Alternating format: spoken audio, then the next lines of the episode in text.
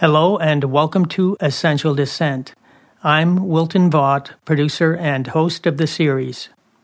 This episode is audio from a webinar entitled Why We Defend China Against U.S. Attacks. The webinar was sponsored by Workers' World Party, which describes itself as supporting the struggles of all oppressed peoples. We start with moderator Sarah Flounders of the International Action Center followed by Workers' World Party Managing Editor Monica Moorehead. I'm Sarah Flounders, and I am the host of tonight's Workers' World webinar. I'm a contributing editor to Workers' World newspaper and part of the International Action Center and many anti military efforts. We want to show concrete material to expose and combat U.S. war threats and escalating propaganda against the People's Republic of China Every time the US targets a country, it immediately whips up a racist campaign in the background to create a climate of fear, blanketing the news to silent opposition. Thousands of reports. It's relentless. Trump is doing this in the most vicious way, but Trump is not the first. In this country built on racism, slavery, genocide, it's a fabric of every political act and every war racism against Black people, all people of color, against migrants.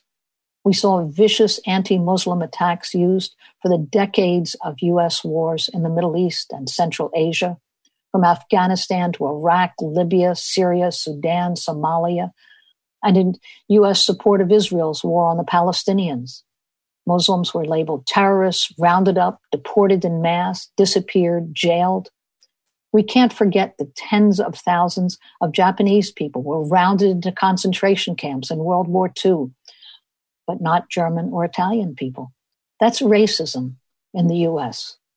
And what about today and the COVID 19 pandemic that's hit harder in the United States due to a complete lack of preparation? We're in the midst of a total capitalist economic collapse, a real capitalist collapse. So there's a US failure to protect the population here or to contain the COVID virus. And it's being all diverted into a blame China campaign rather than learn from China and what it has done so successfully. Now, from the earliest days of Workers' World Party, we've been discussing the impact of the Chinese Revolution on the global class struggle. We evaluated China as one of the most thoroughgoing revolutionary upheavals in history, and it impacted profoundly the class struggle in the US and worldwide. And the whole US ruling class was shocked in 1949 with the victory of the Red Army in China. It awakened a world movement across Asia and Africa against colonialism and Western domination, and it was a huge setback for imperialist plans was a major question of the Cold War and the 1950s witch hunt in the US. Who lost China? That's how they posed it. The Korean War, the Vietnam War, the efforts to turn back this revolutionary surge for self determination and sovereignty.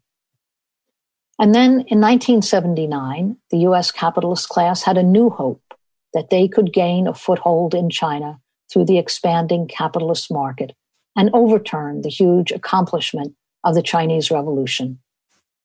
But starting with a pivot to Asia, a military realignment under the Obama administration, it reflected a realization that US imperialism's hopes of an overturn were an illusion.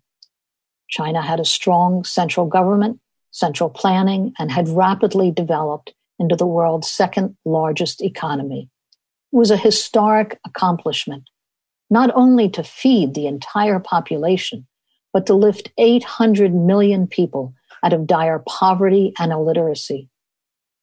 Today, US rulers from liberals to conservatives, Democrats to Republicans, are united in attacking China and blaming each other for not being harsh or threatening enough. There was a unanimous vote in Congress for new sanctions against China. And we certainly face a dangerous situation today with two nuclear aircraft carrier battle groups each with accompanying destroyers, frigates, nuclear subs, 70 aircraft, a B 1 supersonic bomber, enforcing freedom of navigation in the South China Sea. It's denounced by China as inciting a confrontation. The U.S. wants to return to the days when there were fleets of naval gunboats on the rivers of China, 100 miles inland. That was the U.S. Navy in China before the revolution. The US Navy was there to protect free trade in opium. It's staggering hypocrisy for the US government to claim support of Muslims in Xinjiang when they have spent decades on wars and bombings and invasions and occupations against Muslim people, where they built special jails to jail Muslims from Guantanamo to Bagram, so it's really an effort to rewrite history. And it's all made all more dangerous by the global capitalist economic crash. Now, like clockwork, capitalism crashes. There's a recession or a depression every seven to 10 years for the last 300 years. But this capitalist crash comes with a global pandemic of a new virus, the COVID 19 virus, and that changes everything. While China is building an increasingly coordinated economy based on planning and human needs, in the US, the center of world capitalism, there's decades spent in building the most fabulously expensive military machine in history and a huge repressive apparatus of police and prisons. It's an endless source of profit to the military industries. And yet, here, there's no infrastructure in public health doesn't exist. A child born in Beijing today has a much longer life expectancy than a child born in Chicago or Washington, D.C. China's COVID fatalities are under 5,000 people, and it's 140,000 fatalities in the US, 3 million testing positive. Why? China used a scientific approach testing, tracking, huge supplies of essential materials, and a social mobilization of the entire population. In the US, no public action, no social mobilization, no necessary materials in place, just complete incompetence and disarray. So, uh, resorting to blame China and raw anti communism. And even worse, there's a use of the capitalist crash and the COVID global shutdown not for cooperation, but to intensify sanctions, a weapon of shortages and economic crisis, and in a time when countries are the most vulnerable. But the more the US imposes sanctions on countries, China has established trade and aid toward Venezuela, Iran, Syria, Cuba, throughout Africa. It's impacting the entire world order from the way that US imperialism wants to run things. Here, everything, everything, first, foremost, and always is does it make a profit? So tonight, we say it's not democracy in Hong Kong to finance, train, and organize disruptions, and it's not human rights to vote sanctions on China or 39 other targeted countries globally, a third of the world population. And it's not freedom of navigation or freedom of trade to bring aircraft carriers and missile batteries to surround China. Just like it's not about police in the US being for protection of our communities. We have to tear down these racist myths. We hope to do that in this program because we need to build unity among all the forces that are challenging US corporate lies and threats. We may not agree on every point on the complex social development in China and even its class character, but I think we can all agree that US imperialism is not ever a force for liberation or for human progress. So it's really an honor to introduce our next speaker, Monica Moorehead, who is the editor, managing editor of Workers' World newspaper. She's been a commentator on many past uh, webinars here and really frames this in a way I think that would be very helpful. So, Monica. Thank you, Sarah, and good evening, everyone. Tonight, we are discussing U.S. imperialism's growing threats against People's China, a revolution that has changed world history. Imperialism's strategy from the first day was how to overturn this revolution. China has grown in its ability to not only feed its entire people and provide housing and health care and stability, it has developed enormously. It is now a major world economic power. This accomplishment is a threat to the imperialist Western corporate rulers, especially here in the US. To understand the relationship between US imperialism and China, one must understand imperialism as an economic system, not as a policy. One of the five basic features Vladimir Lenin laid out in his 1916 Imperialism, the Highest Stage of Capitalism book was completion of the territorial division of the whole world among the biggest capitalist powers. China was ruled with an iron fist as a colony by both Britain and Japan before its socialist revolution in 1949. Imperialism is capitalism at that stage of development at which the dominance of monopolies and finance capital is established. In the 1968 pamphlet, Expanding Empire, Workers' World Party founding member Vince Copeland states, and I quote, the investment of capital in a foreign country should be regarded somewhat like a like sending a huge suction pump there, which pulls out the metals from the ground, the products from the soil and the fruits from the trees, with the help, of course, of the labor of the quote unquote native people or workers working on this suction pump. It is as if the pump were connected to pipes that run back to the home or the capitalist country via the banks and big corporations. All the rich products are showered from the pipes into the treasuries of these institutions in the form of profits. Whole nations are drained by these great suction pumps or investments. And the profits are so great that rival groups of big business, led by small cliques of big banks, go to war with each other over the exploitation of these nations, end quote. Both Lenin and Copeland, over a span of 50 years, were describing the same imperialism as rich capitalist countries getting richer off the systemic underdevelopment of the oppressed nations that get poorer through the debt crisis, war, sanctions, and occupation. There are oppressed nations within the U.S. of Black, Brown, and Indigenous people who are disproportionately poor compared to the whites. Therefore, imperialism has created a war at home and abroad.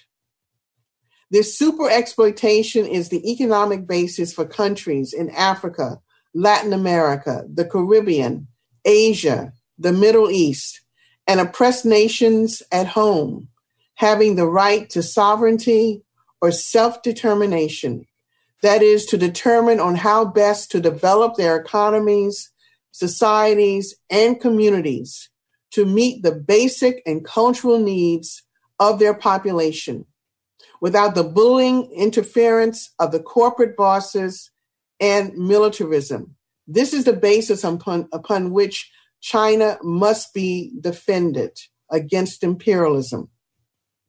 The COVID 19 pandemic ripped off the band aid of this cancerous, monstrous system, which has left billions more workers and oppressed people on a global scale so vulnerable to suffering and deaths due to a lack of health care, food, shelter, clean water, the right to a job or income, and more, including right here in the belly of the beast. And hunger is predicted to take more lives during the pandemic on a global scale. And we must really be vigilant when it comes to the mass evictions that are to come in the millions by the end of next month. Now the whole world can see that the U.S. is incapable of protecting its own population. There is no public health system compared to China's huge public health system for more than a billion people. U.S. infrastructure is crumbling while corporate profits are soaring. Meanwhile, the U.S. has nothing to offer the people of the world except for terrorist threats and more suffering.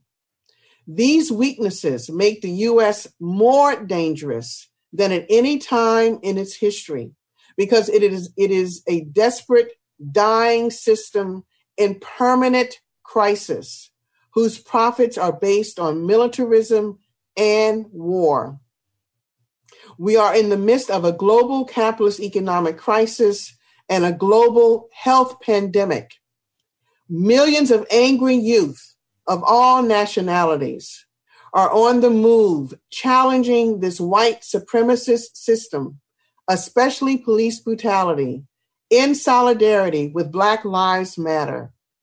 It is a perfect storm. U.S. rulers are united in wanting to turn this anger, this economic pain, and this fear of virus into a blame China campaign, and we say no.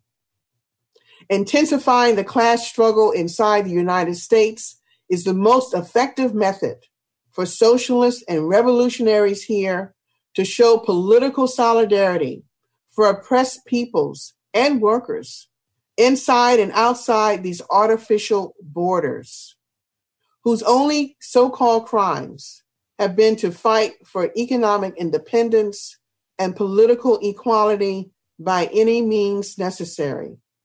And China is an example of fighting for its right to sovereignty and self determination. With no other options, countries have and more will turn towards socialist reconstruction and equitable trade as the only answer to imperialist underdevelopment. Our solidarity and our determined opposition to U.S. sanctions and war threats, starting with China, can have a huge, tremendous impact. Build a workers' world. Thank you. You are listening to Essential Dissent. This episode is audio from a webinar entitled Why We Defend China Against U.S. Attacks. The webinar was sponsored by Workers' World Party. We started with moderator Sarah Flounders, followed by Monica Moorehead. Next up is Hong Kong native Siu Hin Lee of the China U.S. Solidarity Network and the National Immigrant Solidarity Network. Hi, everyone. My name is Sue Hin. Sarah had talked a lot about what is this situation. I want to be a little more in depth to talk about the whole pictures. Right now, what happened is not just a COVID. It's also need to see the broader picture, what happened between China and the U.S. and the global situations. Sarah said uh, we organized a uh, delegations last October to go to China to witness the 70th anniversary of founding foundation of People's Republic of China, but also we organized another delegations on December to January to went to Silk Road, to went to Xinjiang, and meet with many activists. We know something is going to happen. We know that's going to be have a tensions between China and the U.S. That time still don't have COVID, but that has several major escalation include the so-called the trade war the U.S. involvement, COVID action, the so-called revolution in Hong Kong, my hometown. Also, the U.S. military naval ships has been sailing and close to the South China Sea and near the Chinese coast, as well as Huawei and all this so-called the bogus China spy allegation in the U.S. So December last year was a very tense moment that all these things piling up against China. But China successfully fought most of them. That was the end of the December when we were in, in, in Xinjiang with many people and talk about because we worry about that maybe US is going to launch something in China from maybe a protest to all these kind of political things because US has been pushing for several resolutions such as Uyghur human rights, so-called Uyghur Human Rights Act, pushing the Hong Kong uh, legislation, etc.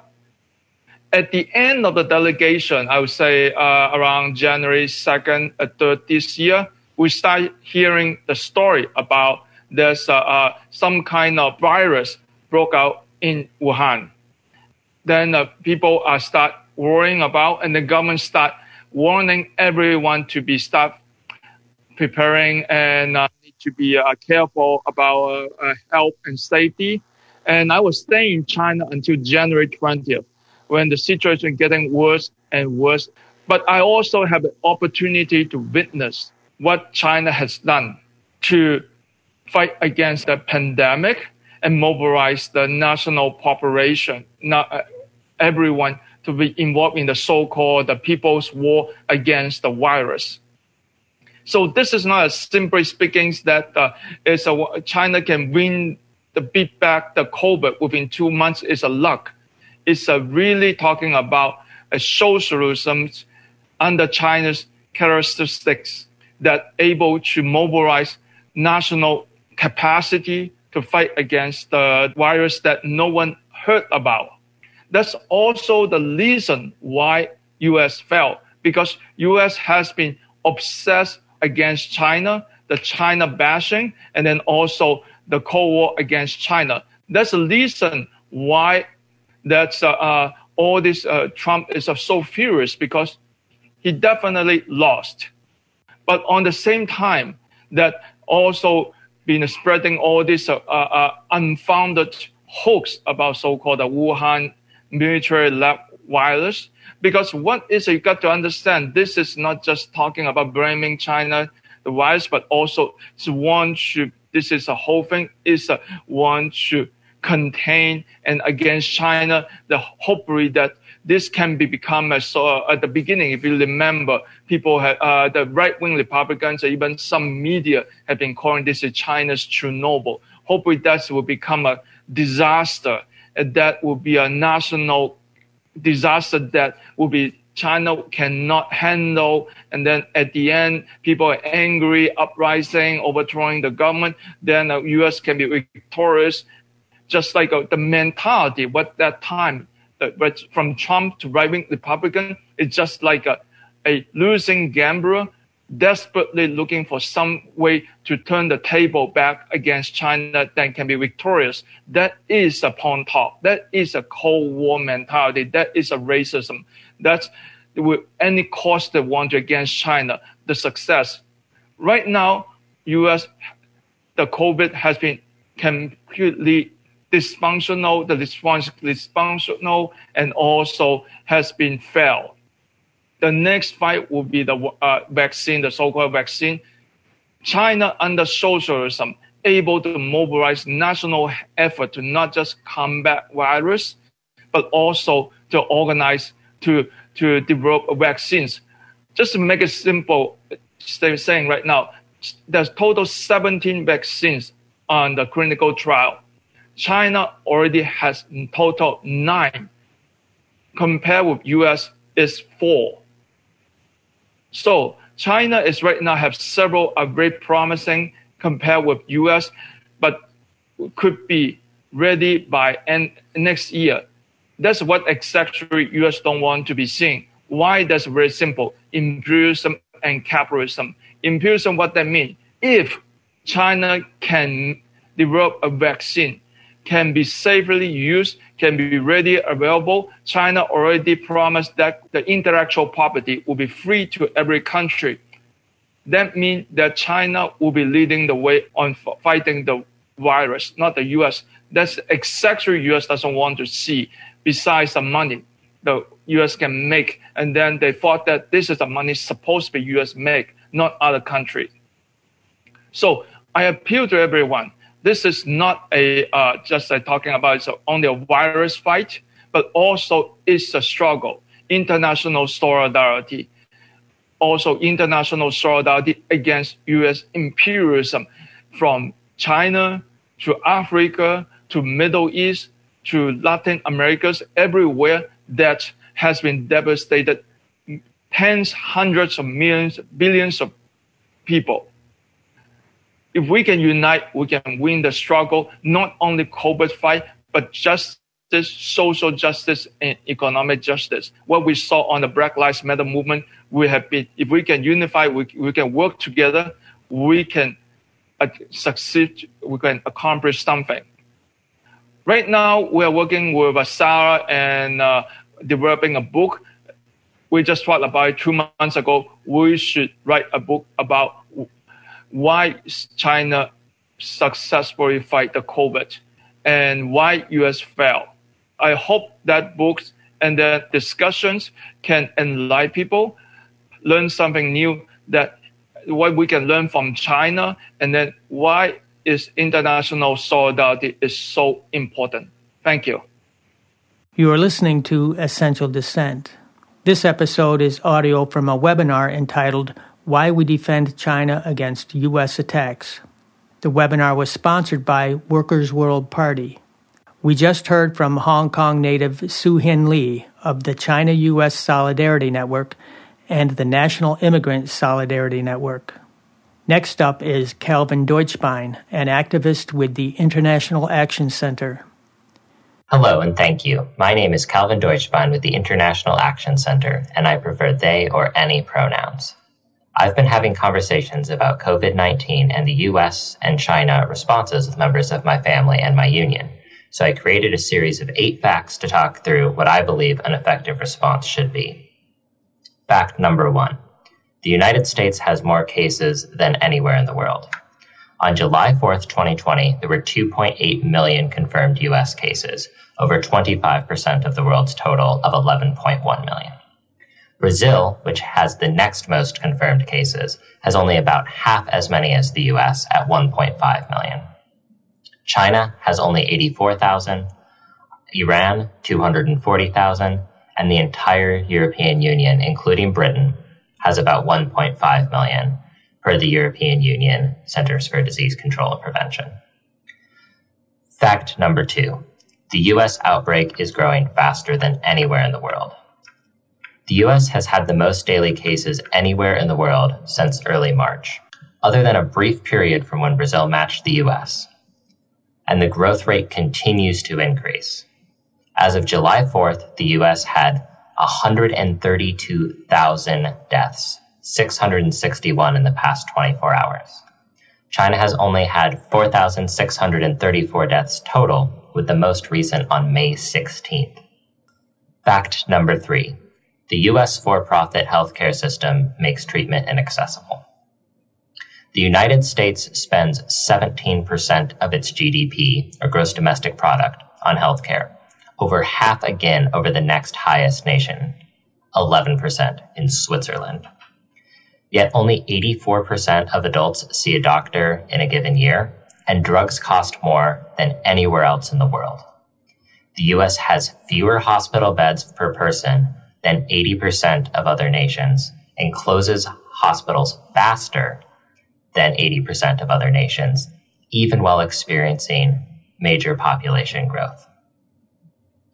Fact number four the United States has refused international aid. Within 12 days of the discovery of the virus in Wuhan, Chinese researchers isolated its genetic material and shared it with the World Health Organization, or WHO, to develop diagnostic tests, that were available weeks before the first US deaths. The US did not collaborate with the Chinese or WHO researchers, leading to its own outbreak when US developed tests failed. Fact number five. The United States failed to deploy disease control measures. The US response never slowed the viral spread to half of its highest rate. And the US reopened while having the most cases in the world and a faster viral spread than anywhere else in the world. In contrast, the Chinese response, especially in the city of Wuhan, sustained a lockdown of 57 million people until there were no new daily cases. Fact number six. In the US, responses focused on economic profits rather than human lives. The US has spent trillions of dollars on Wall Street and the Pentagon instead of providing healthcare, housing, or food, and has only offered a single one time cash payment to the people. The United States has no universal health care, no guaranteed housing, no guaranteed food security, and no guaranteed higher educations programs, despite having arguably the highest wealth of any nation in the world in history. Fact number seven effective responses center human needs. In contrast to the United States, China, which is still in many important ways a developing nation, has safely implemented ambitious containment programs based on collective and communal programs in healthcare, food stability, and education that were won by the Chinese people in their 1949 Communist Revolution. Fact number eight the US has turned to militarism over health. Since the outbreak, especially in the US, the United States has stoked xenophobic attacks against Chinese people, has falsely blamed China for spreading the virus, even when many US cases were introduced by way of Europe, and many of the first US cases were introduced by US citizens being pulled out of Chinese mandated quarantine by their own federal government. The US has aggressively placed two nuclear aircraft carrier battle groups in the South China Sea, disputed area on the southern part of China, leaked false intelligence reports from its national intelligence services claiming the virus was developed as a biological weapon, and generally adopted a posture of war with China, especially, rather than one of peace, international collaboration, and the interests of the health of its own people. Here at the International Action Center, we have a lot of resources to talk through this, to learn more about this. The talk that I just given is available as both a slide deck and a fact sheet on iacenter.org. And we have some other resources that might be interesting and valuable to you. Most recently, we had a fact sheet also about the U.S. interactions with Hong Kong during the Hong Kong protests. And that's all available again at iacenter.org. So please come check us out. Thank you so much for your time. Thank you so much, Calvin. It does show it's so important to just provide the concrete facts and a context. Our next speaker is uh, Dr. Sharat Lin. Dr. Sharat Lin is with the San Jose Peace and Justice Center. As a researcher, he writes and lectures on global political economy, labor, migration, Middle East, South Asia, and public health. He's been studying firsthand the historic transformation of China from the Cultural Revolution to the present. So, uh, Dr. Lin, please join us. Thank you to the uh, to the Workers' World Party and International Action Center for for inviting me to this uh, webinar. I want to first of all frame why the United States is, is taking this very increasingly aggressive approach towards China. And I, think that some of the other speakers have already have already uh, you know touched on this.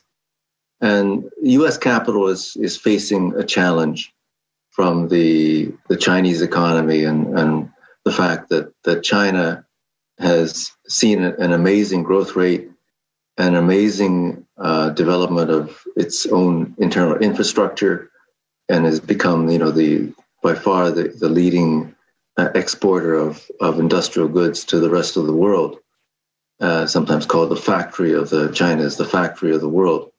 And that in the in the long run, of course, you know, threatens U.S. supremacy. And the, the United States is a leader only in, in the military, in the sense that the United States still spends nearly 50% of all dollars in the world on, on, on the military. Uh, meanwhile, the, the Chinese economy, right now, it stands at about $15 trillion in GDP versus the US at about 22. And if you look at it in, in actual purchasing power parity terms, the Chinese economy is actually the world's largest economy. So that, that has long term implications in terms of the ability of, of China to weather conflict between the, between the China and the US in terms of being able to uh, provide an alternative center of power uh, in the world. On top of that, the, this conflict between US capital and, and the rising China is the fact that we have a president right now who is reversing the globalization.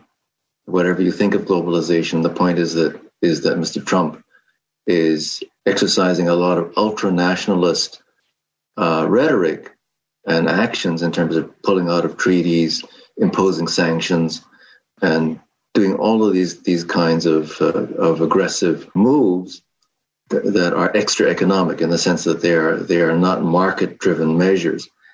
And he's doing that because of the failure of the United States to combat COVID-19 failure to you know maintain its industrial base failure of the US to have a national healthcare system housing for everyone and so on and so the way is to is to scapegoat another country and certainly that included in that would be the world's rising power.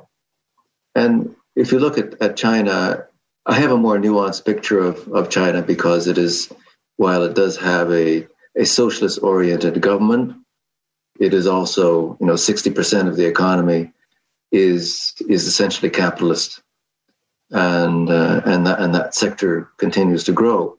But China, for example, does still have for example, right now it has a it has made a national commitment to reduce poverty to zero. I mean, of course, they have a certain definition, and many people would would dispute that definition. But the point is, there is a national program which is targeted to to finish by the end of this year, and according to their definition, to reduce poverty in the country to zero by the end of, of this year. The US uses all kinds of, of means to demonize other countries, and one of them is human rights. So every year, the, the State Department produces a report to the president on human rights. And the, the White House basically uses that selectively to target countries. I mean, the, there's a section there on Saudi Arabia, but this, the administration never raises the points about human rights abuses in Saudi Arabia, but they do in, in China. I, I was just in in Xinjiang, and and I had a, first-hand chance to to see what is really going on there, and I see that you know it's not a question of of repression. Yes, there's a there's a heavy police presence. The actual number of new imprisonments, which is in response to a very very tangible terrorist threat that you know a lot of the the Uyghur fighters have been uh, have been found in, in Syria fighting with the jihadis. And the actual number, according to, to China's own official incarceration figures, they have risen over the past five to seven years by a factor of about 200,000 in Xinjiang. It's an extraordinary number, but it's not the 1 million or 2 million that is sometimes cited by US government figures or by the media without any documentation of, of how they get the, those kind of figures. So the human rights issue is is used very selectively when the U.S. wants to to target another country or attack another country. The Huawei case, Huawei is is China's leading telecom and mobile phone manufacturer, and um, it's been targeted because of its being a Chinese company that it will compromise security of of uh, telecoms in you know wherever Huawei equipment is is is used. Now, no one's ever proven that. But, you know, one has to be reminded that, that every US manufacturer is required and some and there is resistance, but they're required to build a backdoor for the FBI to spy through US equipment. So it's it's not really any different with the US, and I don't think that, that Huawei is any different because Huawei is not a state-owned company. It's actually it's actually owned by the employees, at least officially. A lot of this this bashing is is artificial. China is not perfect. It's it's not an ideal uh, socialist country, but a lot of this bashing is is because of imperialism's own failure and its uh, desperate attempts to remain the sole superpower in the world, a position from which it, it can dominate and, and, and impose its will on the rest of the world. Thank you. You are listening to Essential Dissent. This episode is audio from a webinar entitled Why We Defend China Against U.S. Attacks. The webinar was sponsored by Workers' World Party. We just heard from Dr. Sharat Lin of the San Jose Peace and Justice Center. Next up is Dave Welsh, a retired postal worker and a delegate to the San Francisco Labor Council. He'll talk about a resolution he recently introduced to the council. After Dave Welsh, we'll hear final remarks from Siu Hin Lee and Sarah Flounders. We have a meeting uh, once a month of the Labor Council, and the delegates from the different unions represented by the Labor Council come together, 75 participants from the different unions. And uh, I was there representing the letter carriers, the people who deliver your mail. And we discussed the issue of the attacks on China being launched by the President of the United States, Mr. Trump, and supported to some degree, to quite a degree, by the Democrats. I mean, the uh, the, the Congress, the Democrats as well as the Republicans, voted to heighten sanctions against China.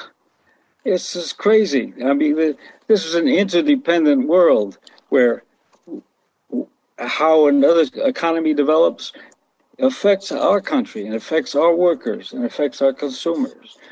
Let me talk a little bit about the resolution. The resolution says that the so called Pivot to Asia Act of, of 2000 11 was in fact a pivot toward war and confrontation that identified China as a competitor and an adversary, carrying with it the threat, the U.S. threat of nuclear war against China. And then the resolution goes on to say this dangerous policy has created palpable feelings of fear, animosity, and even hatred not only towards the People's Republic of China, but towards Chinese people in general and Chinese American citizens and other Asian peoples in the United States. And you know, that means we have to go back to uh, the Second World War when the United States and Japan uh, were at war in the, in the Pacific Theater. And uh, uh the United States rounded up Japanese Americans in the continental United States and put them in concentration camps for the duration of the war. I mean, this was outrageous. Basically, the, the Japanese American citizens uh, had their land stolen, they were deprived of livelihood, and they were cooped up with their families in these uh, barbed wire camps. Well, even right now, you see a resurgence of this kind of thing against Chinese Americans as people try to scapegoat China for the COVID outbreak. Now, China has had something like uh, 4,500. The United States has had hundreds of thousands of deaths from from COVID. So China moved rapidly to limit the damage and to stop the spread of the virus. The United States has not done so. Now, one of the reasons for that could be that China has a socialist system and they can mobilize to protect the people from a, a real danger to their health and livelihoods. And they did it. They used the power of the uh, government of China to isolate the virus and to protect people so it would stop spreading. That's what we need to do. Now, the resolution goes on to say that the dangerous policy started with the pivot to Asia of 2011 has created palpable feelings of fear, animosity, and even hatred toward the People's Republic of China and towards Chinese people in general and others of Asian descent in the United States. The resolution goes on to say that humanity now faces multiple crises that threaten the well being and very survival of our species. Crises which demand the cooperation of the two largest and most powerful countries, China and the United States. Now, why is it that when the United States starts to have a serious economic crisis, first reaction of the political leadership of the two major parties seems to be to prepare for war? This is not a rational way of dealing with things. We need cooperation. We need peace to deal with this issue like the, the COVID epidemic. Uh, anyway, the the Labor Council, you know, I say San Francisco Labor Council, everybody may not know exactly what a Labor Council is. Maybe four or five delegates from my branch that uh, represents the letter carriers that deliver the mail. And uh, we go there and we meet once a month in the uh, Plumbers Hall in San Francisco and discuss these issues that affect organized labor in the United States. And the San Francisco Labor Council has taken the lead on many issues, like arguing against the Iraq war, the war against Iraq, arguing against uh, the preparations for war against Iran. And the, the Labor Council has taken positions counter to that, has said, wait a minute now, who's going to be fighting those wars? The workers of the United States, our members, and their children are going to be the ones fighting this war. And so, therefore, we have to oppose it. This is a labor issue. If you're going to be sending my son and my daughter off to someplace thousands of miles from where we live to fight a war with some other country, this is not rational. This does not make any sense. And I think of, eventually, I think we can prevail. So the, the resolution concluded that urging the government of the United States to reject escalation towards global conflict and instead pursue peace, non intervention, and cooperation with China and the rest of the world. You know that the working class that I'm part of, we don't want to go to war. We don't want to go and subject our bodies, the bodies of our children, our neighbors, to these terrible. I mean, a lot of veterans are, are in our labor council, people who survived these vicious wars and came back, maybe not all in one piece, but with most of their pieces still intact. So I think the Labor Council, speaking for organized labor, but also for the unorganized part of the working class, which is the larger part, uh, say, look, we don't need this war. We don't need to be sending two different battle groups up aircraft carriers and offensive weapons including nuclear armed weapons, into the South China Sea, how would we feel if China or some other country came and uh, up and down the coast of California, up and down the coast of uh, the East Coast, the Carolinas, or New York, brought in weapons of uh, of, of war, meth- weapons of mass destruction? This is not something that we need. We need peace in order to develop uh, to develop in a in a way that's going to benefit our children, our neighbors, our friends and loved ones. And I I think this is totally unnecessary, but you know it flows from the way the capitalist system is organized, and especially the United States, which is doing not so well economically. They're not doing so well. This COVID 19 epidemic has greatly hurt the ability of the United States economy to uh, to produce what it needs and to employ people. You know the millions of people who've been thrown onto the un- rolls of unemployed and who have been laid off from their jobs, and it hasn't even begun yet. This is something very serious, and we need the cooperation of the government of China and many other countries around the world. We don't need to be hostile. We should be friendly with the world. That's what people want. People want to be able to bring their families up, and develop themselves and develop uh, the, the uh, cultural life of the country in peace. Is that so hard? I mean, that's what we need. We need peace so we can all get along. That's what we need. That's why we need to have some socialism. Because uh, this system we've got now is such a warlike system, and when it gets in trouble, it starts building the bombs. That's what's happening. And uh, the San Francisco Labor Council is, I believe, to my best of my knowledge, is the first labor organization to come out against the building war against China and other countries. And the, the resolution says it all when it says we need a pivot to peace with China and the world. Thank you. Someone was asking about should uh, U.S. activists support the Hong Kong Independent Union. Uh, I'm from Hong Kong. Uh, I am born in Hong Kong. I was uh, in labor movement in Hong Kong for close to 40 years. So uh, I know most of the labor organizers in Hong Kong. So I can say something very specific. There's a big union in Hong Kong that represent majority of the workers. It's called the Hong Kong Federation of Trade Unions. That is a left wing, progressive, pro China labor union, just like uh, AFL CIO is umbrella of many unions in China, in Hong Kong, from uh, at different sectors.